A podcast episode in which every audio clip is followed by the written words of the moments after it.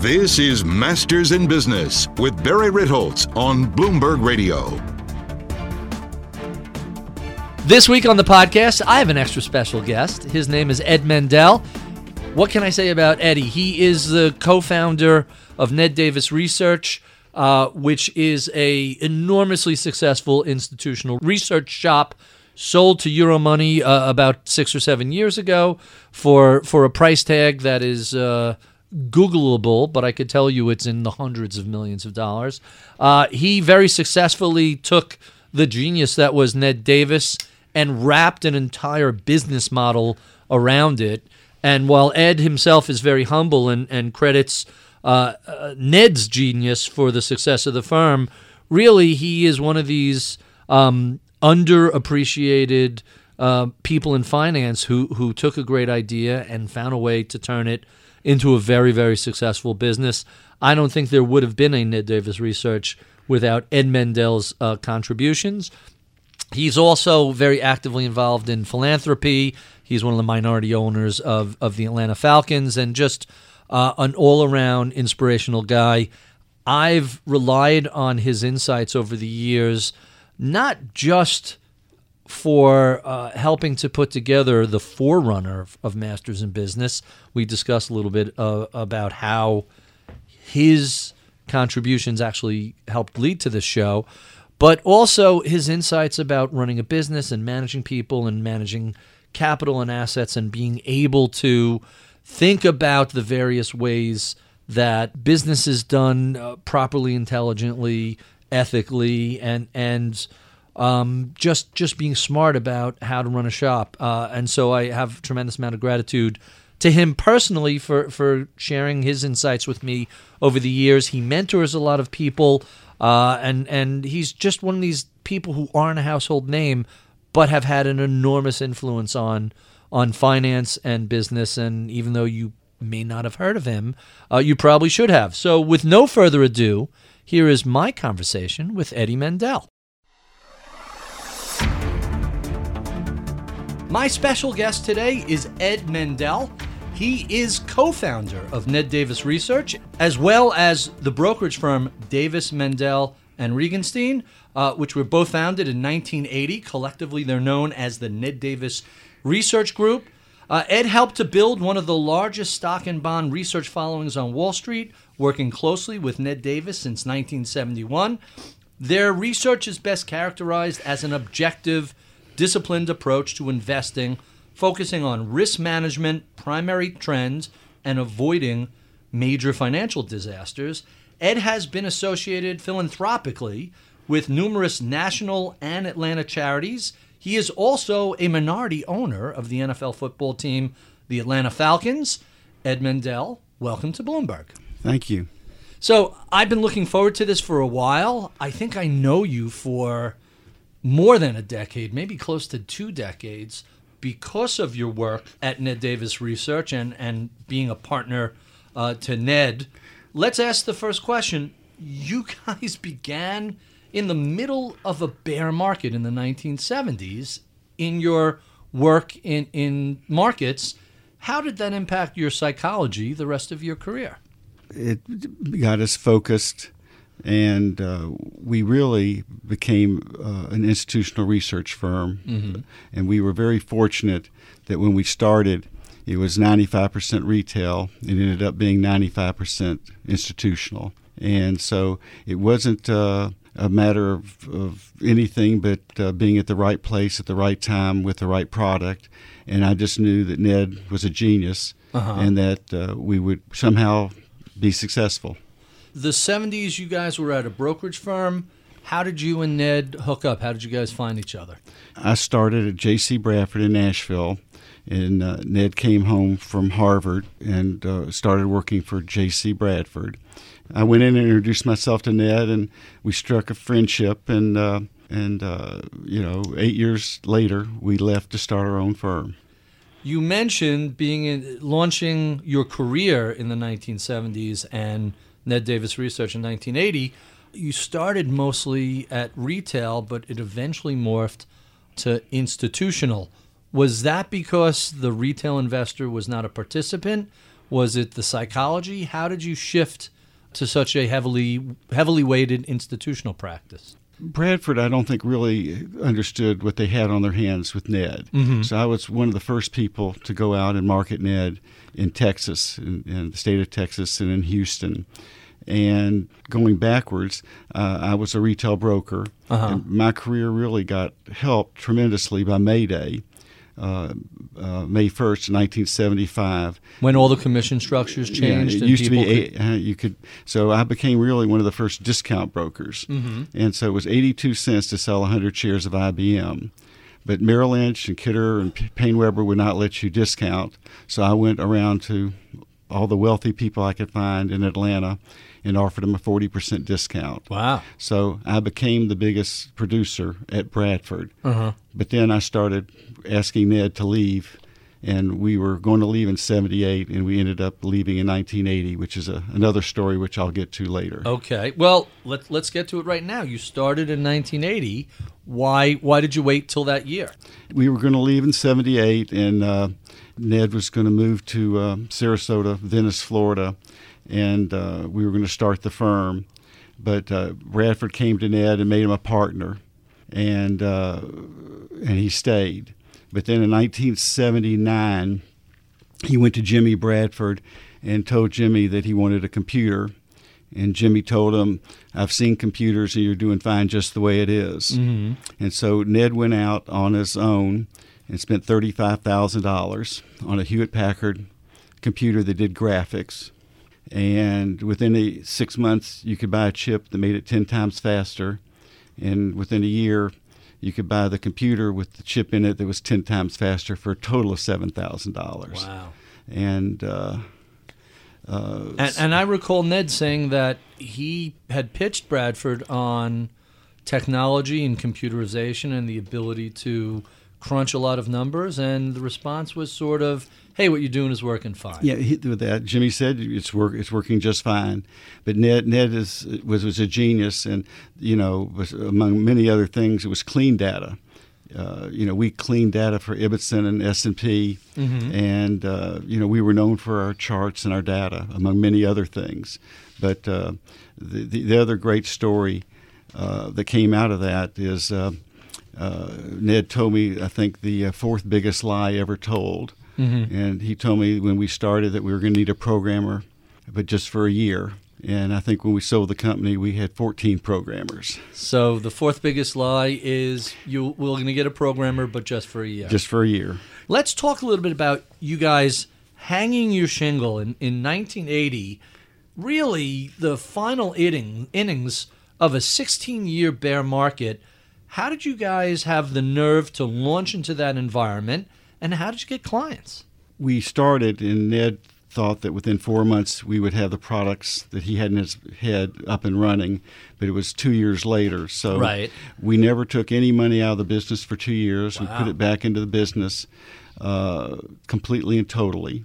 And uh, I had a big retail business, and so the retail helped carry us until we got up and running with the institutional business. And Yeah. that eventually morphed to almost all purely institutional. Totally, Mm-hmm. which uh, was a blessing. Why do you say that? Uh, the retail is, uh, you know, where's my check? Where's my dividend? I'm going to sue you. It, Right. it's, it's, it's a, it's just a It's a tough gig. It really Yeah. is. And so, you know, if you're going to do it, you might as well get paid big. Mm-hmm. And we, we were blessed that, uh, as far as the right time and the right place, um, we got paid in soft dollars and commissions. So, explain soft dollars because a lot of listeners may not be familiar with it. Well, uh, we would go to the state of Texas and tell them we wanted twenty five thousand dollars. And Uh-huh. if I went to you and said I have this service and you know you'll like it, but you had to write a check personally for twenty five thousand dollars, you go.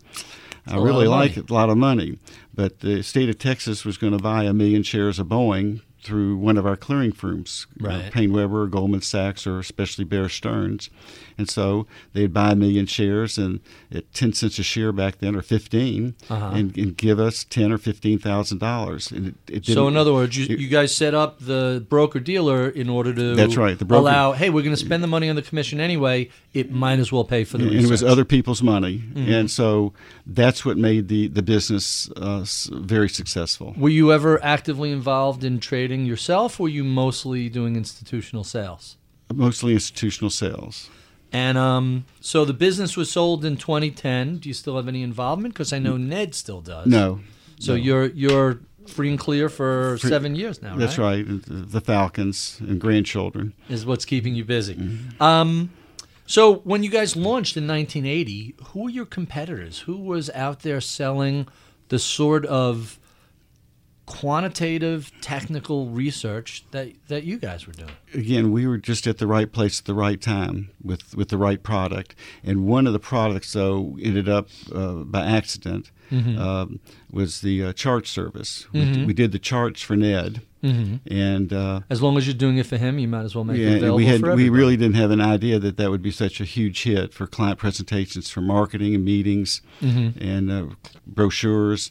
And so we had a huge uh, publishing uh, complex by sending out these huge chart books that were three or four inches thick. Uh-huh. And then we got into customized research. So let's talk about customized research because at present and for the past decade or so, Ned Davis Research generates 2,000 custom research projects a year. Am I getting that right? Uh, it's been six years since I've been there, But but, but more or a less. lot, a lot. So so what's a typical request? How is this ramped up over time? That sounds like a lot of specific individualized research. Or is there a ton of overlap from one to the next? Uh, again, some of the best projects and ideas have come from our clients. Mm-hmm. And so Ned is uh, just incredible about devouring data and information and studies. Mm-hmm. And so we had a whole research department of people that would do projects that other people thought of doing or uh, they would want the, the models or stuff built just for them on a proprietary basis. So we once we got it in their back pocket, uh, we stayed there. So let me let me share one of my favorite Ned Davis quotes, and, and you could perhaps give me a little color on it. We are in the business of making mistakes. The only difference between winners and losers is that winners make small mistakes while losers make big mistakes. Discuss. Well, you know, Ned's also famous for uh, saying the, the only thing worse than making a forecast is sticking by it. Right. And He wrote, famously wrote a book. Would you rather be right or make money? yes, Being right or making money. I being think right is or the making exact money. title. Mhm. And uh, you know, risk control. Uh, and you know, I'm reminded of uh, one of the biggest hedge fund people in, uh, in here in New York. Once told me he puts on a trade and then starts worrying about everything that can go wrong. But uh, having a stop loss and controlling risk and not letting a little mistake become a disastrous mistake is is is incredibly important. I, the version of that I learned when I began in the business was it's okay to be wrong, it's unforgivable to stay wrong. And I think there's a lot to that. Yes. Um, so the I keep coming back to the risk management side of this. How much did really making your bones in the 1970s, in the midst of that horrific bear market, plus inflation, plus uh, 12% risk-free treasury yields, how much did that impact the psychology of what you guys were doing? Because you keep talking about, um, and everything I've read from both of you is manage your risk, don't let disasters happen, pay attention to the primary trend. How formative were the 1970s to, to Ned Davis research? Uh, again, Ned Ned's genius is what I what I banked on. I, I realized very early that it wasn't Ed Mendel research; it was Ned Davis research. Right. So we. But you were you were and, and and I I appreciate your humility, but you were instrumental in taking his brilliant insights and building a business around it. Because left to his own devices, I get the feeling that Ned would be very happy to just stare at, at, at the computer, crunch numbers, but perhaps not monetize that in, in the ways that you've managed to? Well, yeah, I had to go out on the road and hire the people. Ned did not de- want to deal with lawyers or accountants, Mm-hmm. and uh, he wanted to do research, which Right. it was is that's his forte, Mm-hmm. and uh, uh, he did it unbelievably well, and he wasn't distracted, and so he he did not go out on the road a whole lot, and uh, so I, it was left up to me to to to do the marketing and build the firm. And that started in 1980, and then 30 years later, the firm was sold to who? Euromoney. You guys built a reputation for being fact based, quantitative, and really one of the first major technical analysis firms. So, so let's talk about that a little bit. You're an institutional salesperson. Ned is looking at charts. How did you perceive the value of technicals for, for your institutional clients way back in the 70s and, and 1980 when you launched? Ned would be the first to tell you that technical analysis doesn't work half the time, mm-hmm. but neither does fundamentals. Right. And so the genius which Ned has is to be able to mesh and look at everything. Mm-hmm. And so we also did, you know, an incredible deal on um, on uh, uh, sentiment, Mm-hmm. Uh, and uh, so we have some of the best sentiment charts. You know, around. So Ned's genius is that he looked at everything, Right. and he just didn't hang his hat on technical analysis. So, but you were out in the trenches selling the product to institutions. Yes. Did you find that when you were discussing chart sentiment, everything else, that all the work that was being generated in house was there an advantage to working with charts and technicals? Was it different than what everybody else was selling? What what made this so successful? Because it's easy to say in retrospect, well, we were more wrong than right. But at the time, you're the guy who's selling it, and you don't know how much wronger or righter it's going to be. Well, Ned had incredible historical perspective mm-hmm. on the market and everything, and so we, we we- we went out there. We had a broad-based service. We had like ten different services, and so um, we just didn't hang our hat on you know the bond commentary or the stock rankings, but but between Ned's hotline, which is probably the best historical perspective and Fed watching around, and then the chart service, where we got you know people really depended on us for uh, their client presentations, marketing, and meetings. Uh, and brochures, and then we added to that where uh, we were doing all this customized research. So it's a service business. So you know, I, I came from uh, a southern town retail, and You, the you grew customers up in, in Little Rock, Arkansas. uh-huh. Is that right? Yeah, but the customer's always right, and we did we tried to do more than our share in a relationship, and we tried not to gouge the customers, and for value received, we, we gave them a great total product, but we were very lucky that the soft dollars, We're able to cover the cost. and and it was pain, painless for them to mm-hmm. pay us. And by the time you guys ended up selling in 2010, I want to say Ned Davis Research was institutionally one of the most widely followed institutional services out there. Is that a Yeah, is that a fair yeah, statement? Fair statement. We know that the early days Ned was attracted to computers, but here we are in 2017. Computers are running everything from high frequency trading to analyzing SEC filings to uh, just about anything you could think of. How have computers changed the game of institutional investing? again, I've been out of the, the business for, for, for seven years, mm-hmm. and uh, the uh, you know it's the ETFs and the trading that uh, have diminished everything, and the it's it's what, what made it wasn't the computer, it was Ned's uh, interpretation of the data and the information. And so uh, you layered upon, you know, the computer. You had Ned's Ned's historic perspective, and uh, economic view, monetary view, and that's what made us different. We had to differentiate ourselves, and so the computer. uh, You know, and this goes back to '82. Reagan deserves a lot of credit for things that he did, but he was very lucky. The personal computer came along, and uh, created 26 million jobs. But it also made us unbelievably productive. I mean, unbelievably. It used to take us all day to do a mailing list, literally. And and once you started working with the computer in '82, It was, it was seconds. I mean, you know, Mm-hmm. on- once we got everything up and running. So it's the productivity that made us unbelievably successful, also. But the pushback to that would be, well, computers were available and they can make everybody productive. Why were you guys able to take advantage of it when others didn't? Well, again, I, alluded to the, the data. Ned was the first with data and clean data.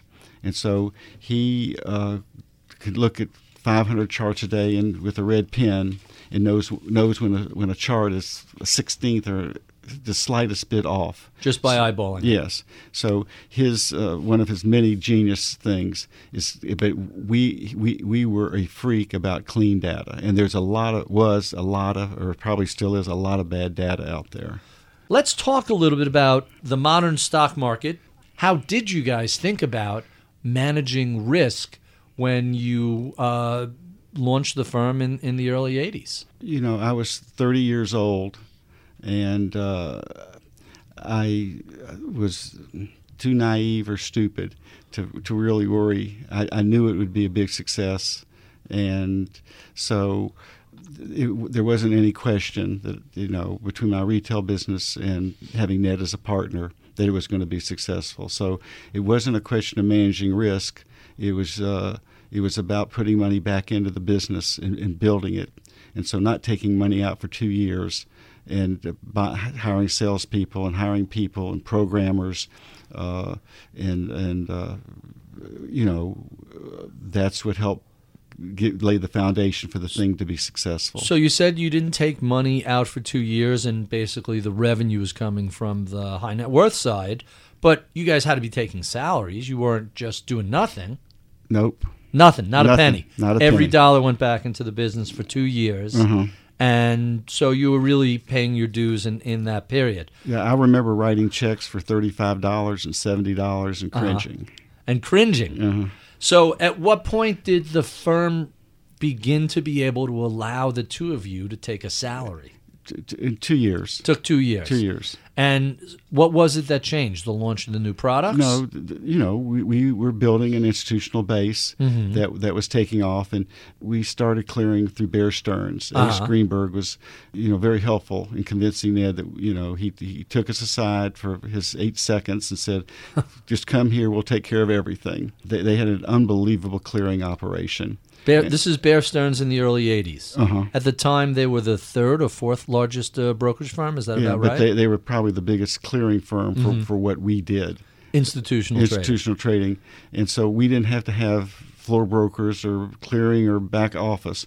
So, you know, the Bank of New York would call up Bear Stearns and buy a million shares of Boeing Right. for a dime, and they would credit Per Ned- share. uh-huh, and give credit to this one, this one, and this one, or Ned Davis Research. So, um, So that's a $100,000 commission on that transaction. well, back then, twenty five, whatever it was, Right. It made it so easy for people to pay us. so, in other words, they would pay for the research via the institutional trades, which they're going to do anyway. And really, what the heck is 10 it didn't. cents? It did not cost them anything. Right. 10 cents on, on Bo- a share of Boeing then at Yeah, but, 50 or but, 60 but even bucks. then, it wasn't their money.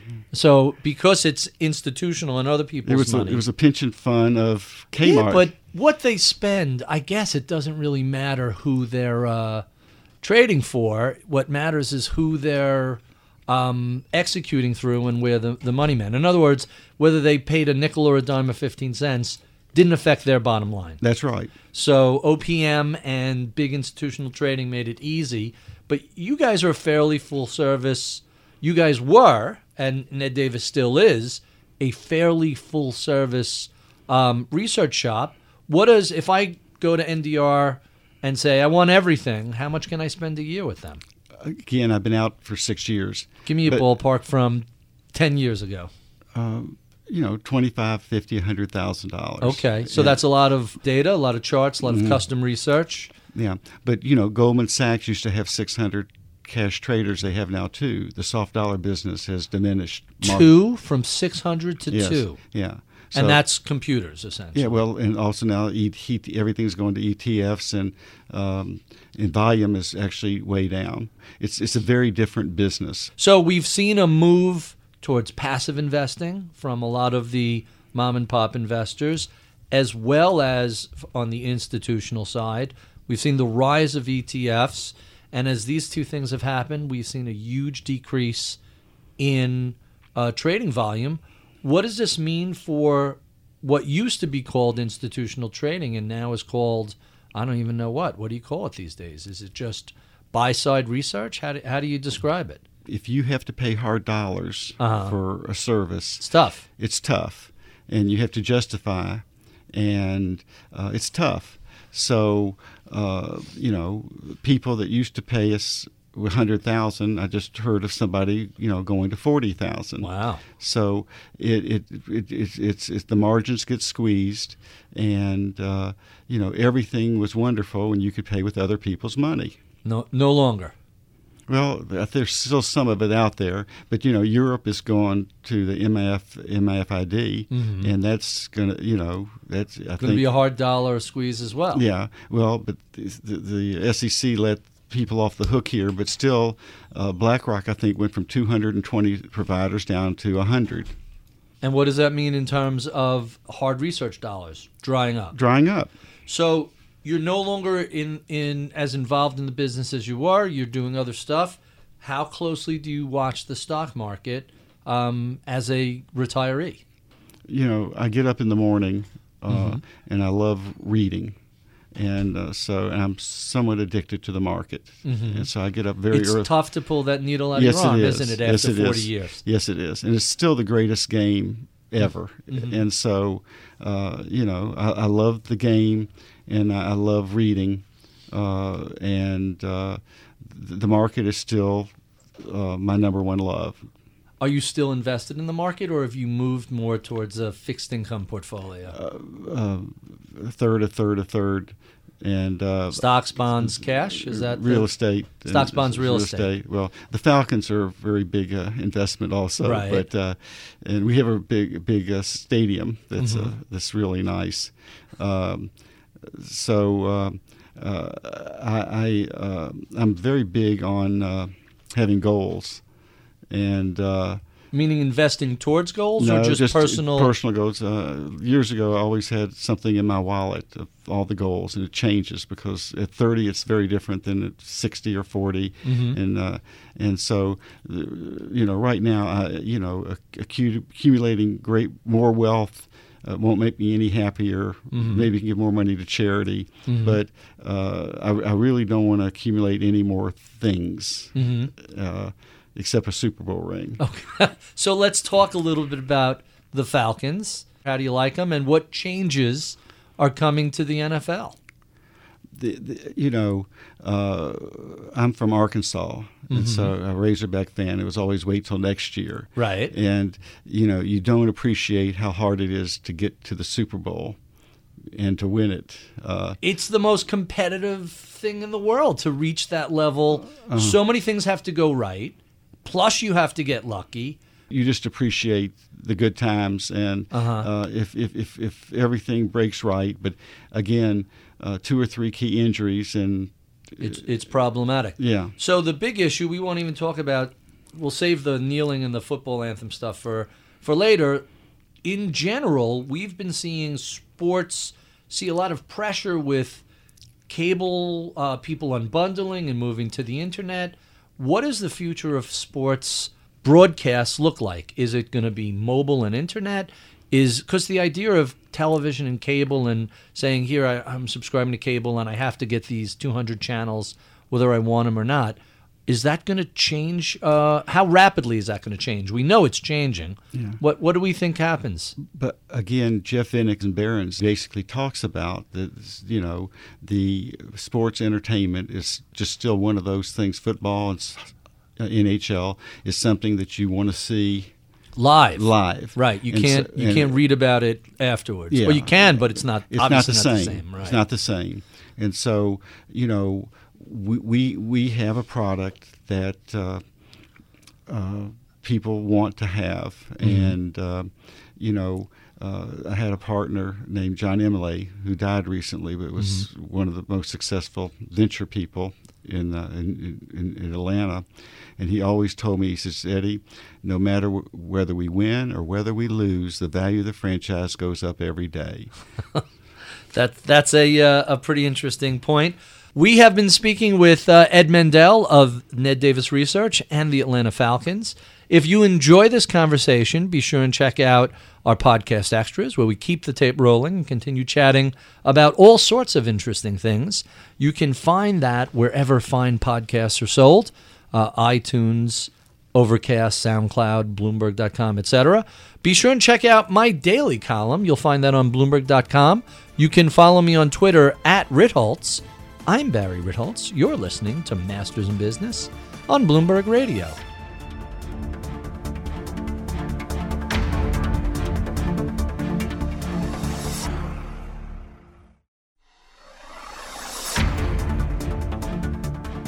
Welcome to the podcast. Eddie, thank you so much for doing this. Uh, there are two things I, I have to thank you for. One is when I first had the idea a decade ago for, hey, let's not ask people what's their favorite stock or where the Dow's going to be in a year.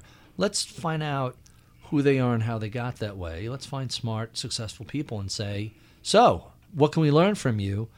one of the very first versions of this show was Ned Davis. We did on the phone. You helped to arrange that. I want to say that's almost ten years ago. Am I am I ballpark with that? Yes. So that that was a fascinating conversation, and it was so clear after we did it. Even though it sounded terrible, it was on the phone, and I had no idea what the hell I was doing. It was clear to me that wow, not doing four minutes and then a commercial, but letting people hey, tell me about this, and letting them speak and, and share their history, their anecdotes, their experiences was really valuable. And that's led to a whole run of fascinating people telling me really amazing stories. And I have you to help for setting that up to Thank begin you. with. Um, the other thing I had to say is when I was thinking about launching my shop, I came to you and said, "Hey, I'm I'm wrestling with these ideas," and you gave me a lot of really good advice, and, and I want to thank you for that. It was it Hmm. Was for- very very helpful. Thanks for remembering. Oh, I re- trust me. I remember everything. Um, so so let's talk a little bit about about football. Um, are we going to ever see live football on Facebook, Twitter, etc.? I know there have been some contracts and some announcements made. Are we going to ever be in a situation where I don't need to be home in front of a television? I could just pull up my phone and watch a game. I'm uh, a a minority owner, so But you have some insight. Is that is that something that we're thinking about? They are constantly yes. You know, they're looking at all aspects of of, of everything Mm-hmm. to, to monetize this and to you know to keep millennials and keep people interested in in uh, in, in football. But you know, uh, we have a lot of people at the NFL home office, and they're constantly Working looking- away. Working away. So there's a couple of really interesting things going on in football. Um, and I know you don't speak on behalf of the league or the team, so I'm being circumspect in, in what I can ask you. You're not an authorized spokesperson for NFL, but you're certainly uh, an astute observer. Um, uh, three things uh, that I, I've been thinking about or aware of. The first is uh, the idea of, of people's phones being the most important screen in their life. I have to think we're going to see Netflix or Twitter or Facebook eventually doing a, a, regular broadcast. The other thing, which we haven't heard a lot about this year, but was pretty big the past couple of years, uh, and I've been reading about some of the new technologies, uh, was the concussion issues. And I've been reading about these new helmets that supposedly uh, lighter, stronger, more dissipating of, of energy. Uh, how much is technology going to be the basis of a solution for, you know, keeping players safer over time? you know, we recognize it as a big deal, and I, and I think the this is a year a couple four million dollars a year. I think we were spending on uh, research to come up with safer, better you know helmets. But you know it is it is a, it's a big issue and. Uh, uh, you know, it's a major concern. The the most recent piece of technology I was reading about is this new helmet. A couple of uh, I don't remember if it was MIT or Caltech, but a couple of professors developed this helmet. If the standard helmet is three hundred dollars, this is nine hundred dollars. But supposedly the uh, the physics underlying um, impact energy dissipation has progressed to the point where there's we should really expect to see some significant changes going forward. Is that I know you can't speak publicly officially, but is it fair to say that technology is going to be a big part of the solution? Well, just about has to be. Right. So, uh, but you know, they're, they're, finding from junior high school, high school, college. You know, this is this is a cumulative effect. It's right. not just it's not just the NFL. Sure. So that that's an issue that um, uh, kind of got overwhelmed this this year by by other stuff. Um, what else do you see that's interesting taking place in, in football? I I just read a fascinating review of uh, of the the commissioner um, Goodell Goodell, and he's about to re up his contract. Uh, basically, the owners seem to think he's doing a, a tremendous job in a very difficult environment. Is is that a fair fair assessment? Uh, you know, again, I'm not. Uh, I'm, st- I'm still the minority partner from 15 minutes ago. Right. so so you're not um, turning around to uh, to to say anything. If you Google, uh, there was a recent story about on ESPN and a handful of other places. Uh, the consensus seems to be very challenging couple of years, especially under this president. Um, but he's done about as good a job as anybody really is uh, can expect of him. Fair, fair, uh, fair yeah, assessment. Yeah, but like you know this better than anybody. Everything changes. So sure. It's, it's, it's, you know, there's never been a time when the, when there wasn't something to worry about. Of course, uh, in the market or in life. So we were we were just discussing this the other day that we are biologically programmed to notice bad news. And one of my colleagues in the office, Mike Batnick, wrote a piece why good news is overlooked. You, it, good news is never a threat, but bad news is a threat, and that's why we basically place such disproportionate weight on that. Well, except for right now, I think good news in the market is good news, and bad news just isn't true. Uh, well, what sort of bad news in the market isn't true? What What do you see as as the the memes that are out there that are negative for the market, but we're overemphasizing or putting too much weight on? We'll get back to uh, black swan events, okay. which I'm, I'm not big on. Right. But there, in Japanese folklore, there's a thing called white swans, and a white swan is something right in front of you that you just can't see, don't just not paying attention to. Mm-hmm. And so, uh, this next time around, just like in, in 01, the dot com was right in front of you, and right. the Fed didn't see it. And 08, you they saw it. They just said, "Ah, what can we do? It's easy okay. to clean up afterwards." And, and, but 08, no money down, pay what you want, interest only, no documentation. Uh, how can anybody not be surprised? But it it was right in front of you, and so right. this this. In fact, I have to again give kudos to Ned Davis Research. One of my favorite charts that if you looked at, you couldn't help but not see something coming. There were three charts that I tracked in the early 2000s, some of which came from you. One was cost of owning versus cost of renting. That was a pretty standard chart. The one that I first noticed from Ned Davis Research was median income versus median home price. Ned mm. was putting that out, and for decades it you know moved up and down a little bit, and then in 04 05 it went straight up through the roof. And um it was clear something strange was going on. There was no other way to, to describe that. Um, and then the third one was, and I think this also might have been you guys, was total value of the um, total value of the housing stock, meaning all the homes in America, mm-hmm. relative to GDP. And similarly, it was you know pretty steady for decades, and then suddenly three standard orders of, of magnitude. If you were, I, I call the financial crisis the jumping dolphin of crises. Do you remember the 3D paintings that people used to have. And if you stared at it right, suddenly you would see the the leaping dolphin. Those charts were the leaping dolphin. If you saw those charts, it was obvious. Hey, this is all going to blow up. Um, but if you weren't looking in the right place, well, the market keeps going higher. It must. The market must know that this is an important. I heard over and over again. Well, getting back to the the white swan, uh, you know, things are really great right now. There's no economist not saying you know there's no recession for a couple of years, and uh, you know earnings are Record highs, uh, Nasdaq blowing- record blowing high. and growing, and so uh, the the white swan that's out there is that maybe things are too good, and you're you know you're going to have a blow off. hmm Uh, uh, Fed's going to tighten the economy. You, you then- can't lower unemployment any further, can you? A- again, uh, you know, there's lies, damn lies, and statistics. Right. So, uh, uh, I, I, nothing would surprise me. I- but, I but, understand.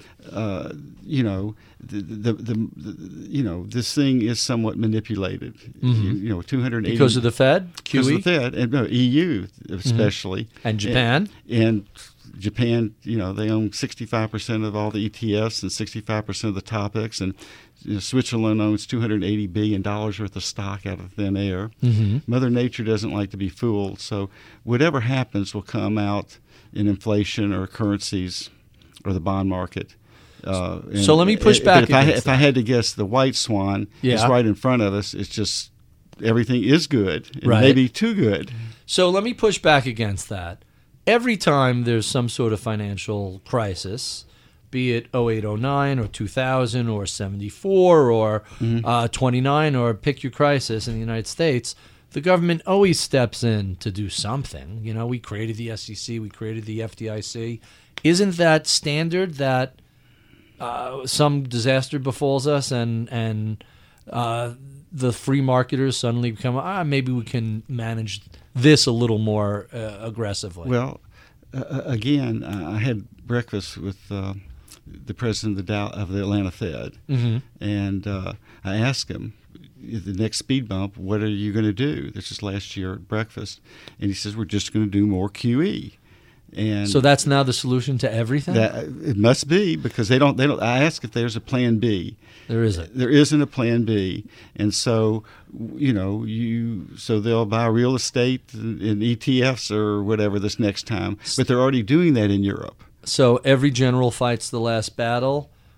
QE worked fine when the issue was a frozen credit market, but if you just have a cyclical slowdown and a recession, what is QE going to do? That's that's the that's the question, and uh, Hmm. it's, it's going to be very interesting.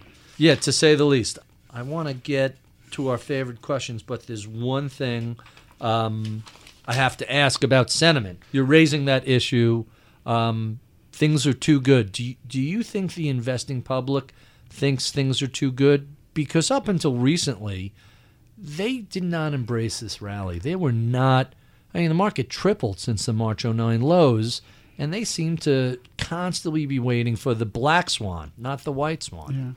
The, you know, but you have record low mutual fund cash, Mm-hmm. and you know the market's tripled, but revenue's only up thirty percent, Mm-hmm. and so there's been. But profits are higher, yeah, no, profits are higher, but some of that's financial engineering. meaning share buybacks and, yeah, and things like that. Yeah, uh, I just read the uh, of the two and a half trillion dollars overseas.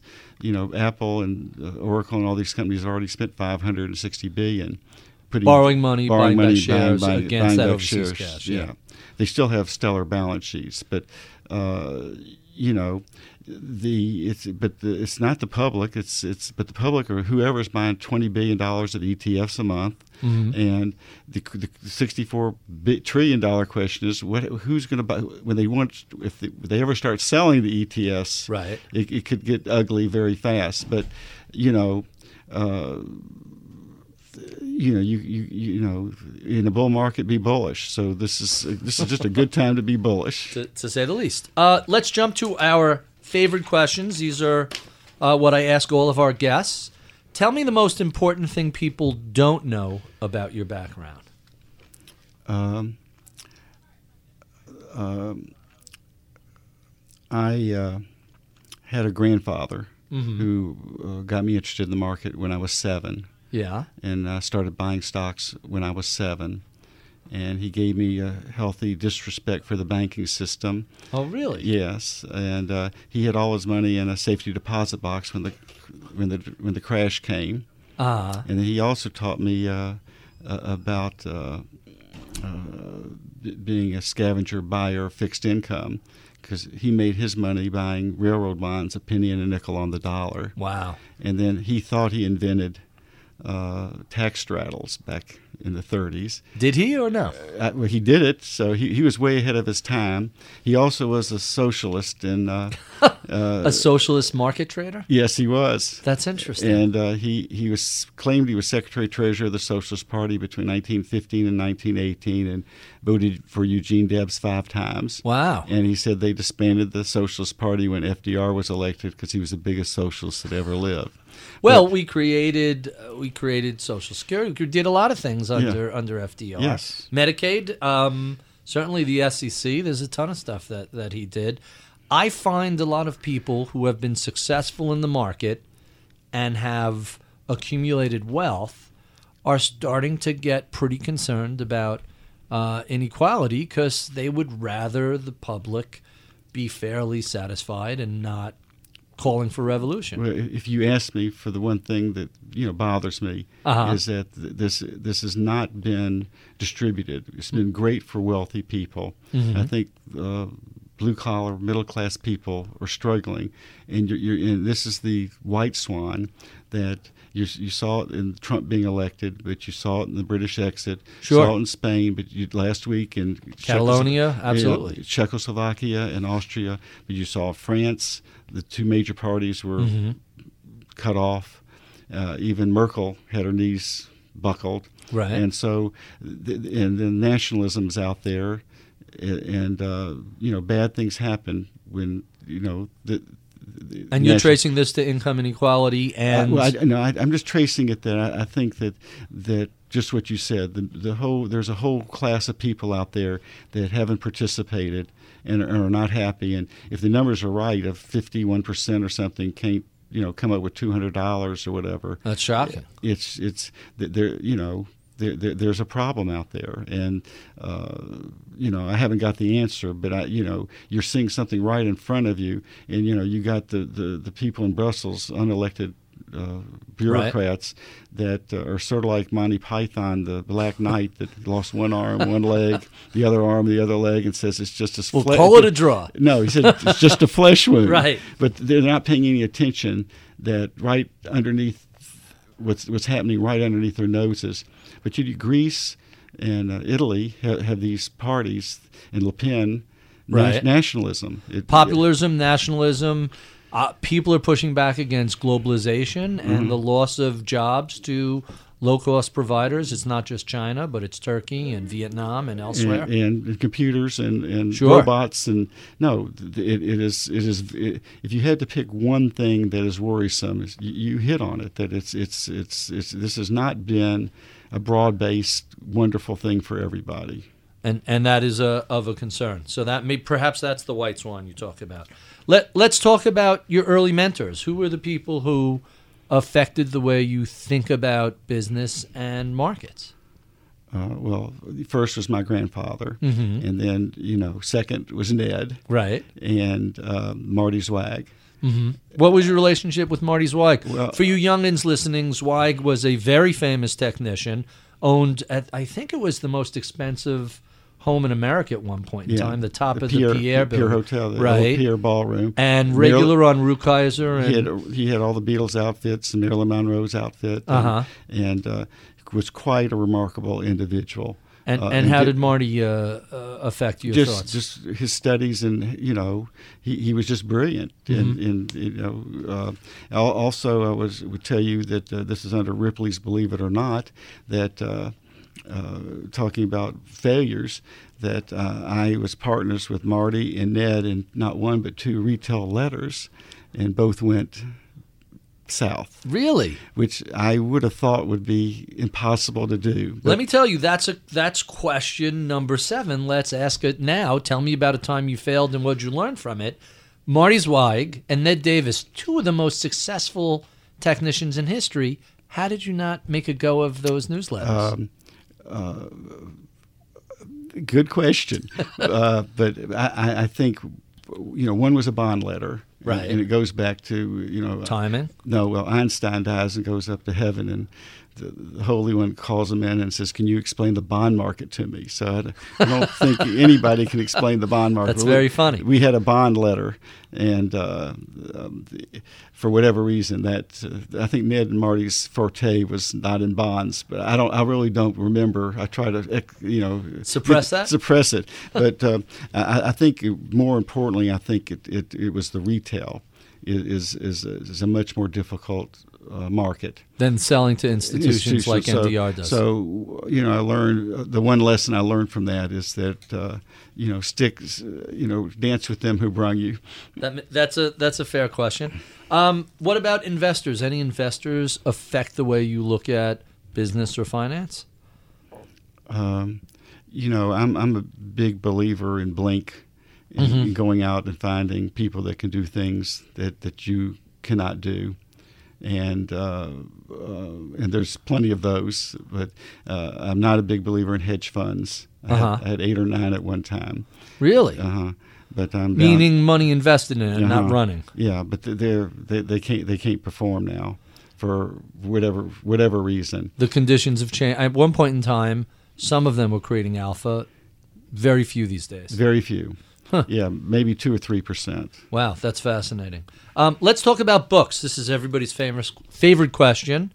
Uh, tell us about books that you've you read. What do what sort of stuff do you like? Fiction, nonfiction? Well, I read three or four hours every day, but Really? I don't uh, read fiction and nonfiction anymore. So, what are you reading? But I do. My favorite author is is Malcolm Gladwell. Mm-hmm. Blink and Tipping Point. And the tipping point is AIDS epidemics, syphilis epidemics, crime epidemics, stock market, bond markets. Everything goes to a tipping point. Right. and uh, life goes to a tipping point, and uh, it's always good to remember that uh, you know it's there. There's a tipping point out there, Mm-hmm. you know, at some point for everything, For everything. for everything. Things it- things that cannot go on eventually stop. stop. And then Blink is, is again one of my favorite books. But whether it's a, an electrician or car mechanic, finding these people that can do things and they know things in a blink, Right. And uh, keeping them dear, you know, is, is really really make makes your life a lot easier. Have you have you read Outliers yet? Yes, I have. That was a really interesting yeah, book. everything he does is is great. always always fascinating.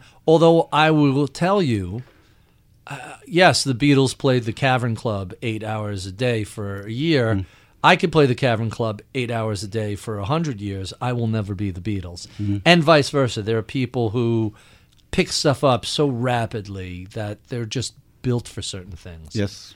But uh, I find all his books thought provoking and interesting, and he's an excellent writer. I mean, his prose is just lovely. His podcasts from last year were great. Only maybe two of the ones this year were The outstanding. one, the ones from last year was um, a, a history of what, what? What's the name of his podcast? Uh, revisionist history. Revisionist history. That's what it was. Mm-hmm. Yeah, I listened to a few of them. I thought they were very interesting. He he's always interesting. Who who else do you read? Anybody else? Uh, Well, I read you. I, I think that you have the the, the, the best uh, service out there, and I especially like your 10 a.m. reads. the the morning ten things each day. The Mm-hmm. the morning reads. Thank you for saying that. Um, they're usually out seven seven thirty in the morning. I try and get them out as early as possible. I, I sift through a lot of junk to get to that. Um, there's a long story behind the reads. I'll have to share them one day. But thank you so much for saying that. It is um, it is an interesting thing that forces me to realize how much of what's produced is just noise and finding something that is insightful, educational, and and helpful is is hard. So out of the thousands of things, identifying those ten things each day is a little bit of a challenge. yes. Well, I appreciate I appreciate the kind words. What do you do outside of the office to uh, stay either mentally or physically fit? Well, the, the mental part is is reading. Mm-hmm. But you know, in the morning, I all the CBS Sports, uh, Mm-hmm. Bleacher Report. You know, I'm a, I'm a sports junkie, but but also No surprise. And so, but also, there's lots of things that I like reading in the morning. So what Wall else? Street- What else do you read? The Wall Street Journal, you know, Barron's, Zulauf. Mm-hmm. Uh, you know, there's ten or twenty people that uh, you know I, I really like getting their stuff. Zulauf. Give me a couple of other names. Who else do you would like to read? Uh, I like to read the PIMCO Mm-hmm. people. Um the, the the one person that is is brilliant and and uh, uh, is is um, DoubleLine. Jeff Gundlach. Jeff Jeff Gundlach. Fascinating, fascinating and, guy. uh, uh, he, he, fascinating, and uh, uh, he, he he's uh, he's out there thinking on another on another level. He he definitely is. And every now and then I'll read something of his and I'm like, wow, he's not afraid to really put it all out there.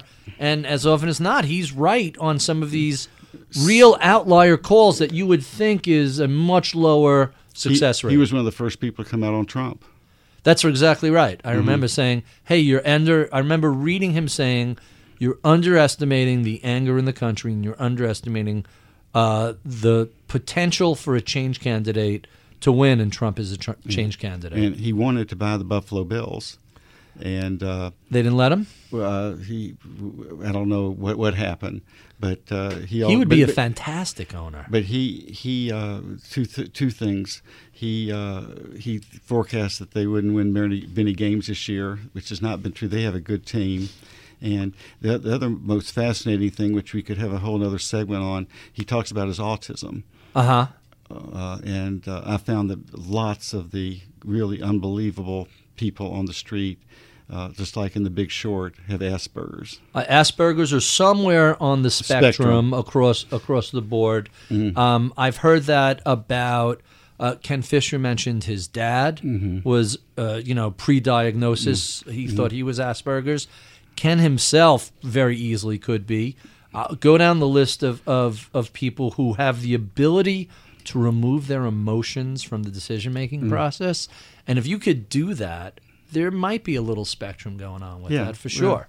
That's and that's what you need to do to be to be great. You know. You need to be different from the average human yeah, in some but they disseminate information completely and totally different than Mm-hmm. than, than, a, than a normal person. Uh, not to name drop, but I'm going to name drop. Marc Andreessen had has pointed out that Mark Zuckerberg at Facebook is a learning machine. He said he's never met anybody who learned as aggressively as him, constantly reading, constantly assimilating data, and and as your description immediately made me think of him that well, way. but Jobs, mm-hmm. socially. Was Inept. terrible, Totally terrible, inept, terrible, right. terrible Just- just a bull in a china shop. But he didn't have any committees, and he did all those things. Right. Him, but he knew things other people Didn't- didn't knew, and he knew it in a blink. Right. And you can't teach that. It's Right. just. Uh, it's just. That's intuitive, a- that's instinctual. But it's also a curse. Right. Why? Why a curse? No, no, 'Cause of the just, you're, so, you're socially inept, Mm-hmm. and uh, you know the big the. Uh, uh, Big Short, he The talks Big Short. The wife says, I, "I don't do this. I don't do that. I don't shave. I don't bathe." It's just the kind of man I'm looking for. Michael Lewis is another one of those writers who are Oh, just unbelievable! so. Any any favorite Lewis books? While well, since I Uh, brought up? everything he's put out. Up, everything, every- he's, everything. So it's Lewis and Gladwell, and those are your favorite. Those uh, are my yeah, but I, I'm more I'm more interested in life in in Uh-huh. in, in how it affects life. Ha-. Did you read um, The Undoing Project by Lewis? The No. book about, oh, well, I'm going to give you a book recommendation. Mm-hmm. Lewis wrote about Danny Kahneman and Amos Tversky, who discovered all of these um, behavioral issues that not just economists and economic behavior, but across the board, the way humans behave. And it's a fascinating story. I, if you like Michael Lewis, it's a little different than some of his other books, but it's just as fascinating. It's really a fa- if, I, I now envy you for not having read it because you get to read it. I've already read it. So let's get to our last two questions, my favorite questions. So if an, an, a millennial or someone who just graduated college came to you and said, "Hey, I'm looking for some advice uh, on uh, career and finance," what sort of advice would you give them? Well, I actually try to mentor millennials, Mm-hmm. and I have a packet. Uh, I have found that most do not have a clue about interviewing. Mm-hmm. So I give them a packet on how to interview, and I try to take them to lunch or dinner, and I can tell you there's five or ten things that I reinforce that they must do Uh huh. to uh, make a good first impression, and then there's three or four or five questions I try to teach them of questions they need to ask. But uh, helping them in the interview process is, is very, very important because they really uh, do not show up ready to make a good first impression. give us an example of each. What What do you suggest they do on their interview, and what sort of questions do you suggest? the, the, they, they need to put their resume on slightly thicker paper. Mhm. Um, they need to have at the bottom like nice bonded linen paper Uh-huh. that Uh, feels substantial. that's right. Not Xerox. Paper. That's right. It's noticed. Mhm. And then they need to have community service at the bottom of the resume. Mm-hmm. They have to have no spelling or punctuation or grammar, zero. No errors whatsoever. No errors whatsoever. They need to walk in with a briefcase. Okay? Open up the briefcase. Here's my resume. Well, my- it has to be organized. Mhm. They walk in with the left hand and shake a firm handshake, which a lot of them don't know how to handshake. Really? With a with a with a firm handshake. Uh, if they go to lunch or dinner, and uh, the Don't boss order spaghetti. no, but yeah, don't order spaghetti. I learned But- that, uh, too late. but uh, if the boss orders uh, fish and chips and scotch on the rocks, you order the same exact thing. Mm-hmm. Commonality is the most important thing, and so you want to learn everything you can about that person and the company, Mm-hmm. everything. And if you walk in and see that he's a tennis player, you love tennis, Mm-hmm. and uh, um, and then you know the, the, the you know the the the, the process also the second thing is you, you want to ask them uh, why is this position open um, how do you measure success um, um, Good questions. yeah, and what's the next pro- what's the next stage in the process? You also want to take a card when you leave and write them a personal thank you and tell them you want to be part of their team and how impressed you were. And even if you get rejected, you want to go back again. Send the thank you note for being rejected, and please keep me in mind in Yeah. the future. But persistence pays off. Good, good advice for any millennial. And our final question: What is it that you know about the world of investing today that you wish you knew 40 years ago when you were first starting? That's that is a good question. Isn't that? It's my favorite question. Is it really? I've saved it for well, last. uh, uh, that that is my uh, encore. After the everybody cheers, you come out, you do the last song. Mhm. That's my last song. Well, you know, f- 40, 40 years ago, I, I think I was uh, too naive and stupid to to to to know how much uh, risk I was taking, uh, you know, at the time. But you know, it also goes back to uh, that women neuronet at 25 and men at 30, Mhm. and so 30 is just a wonderful age to matriculate and to, to, to, to do things. And so I'll tell you one final story Sure. about, about Jesus. Okay. Uh, Jesus is the Son of God. Average life expectancy back then was 32 years of age. It's a misnomer because half the people died in childbirth. Right. 32. So, did you ever wonder? Uh, they don't, they don't know anything about him between the age of three and 30. Mm-hmm. N- zero. Why at 30 all of a sudden did he emerge? Because he peaked at 30. Not quite, but uh, he Jewish people do not allow you to become a rabbi until you're 29 or 30. Oh, really? You cannot teach life until you've experienced. Uh huh. Same thing with the medicine. Okay, you don't want a doctor that Who's 22? No Doogie Howser. yeah do uh huh.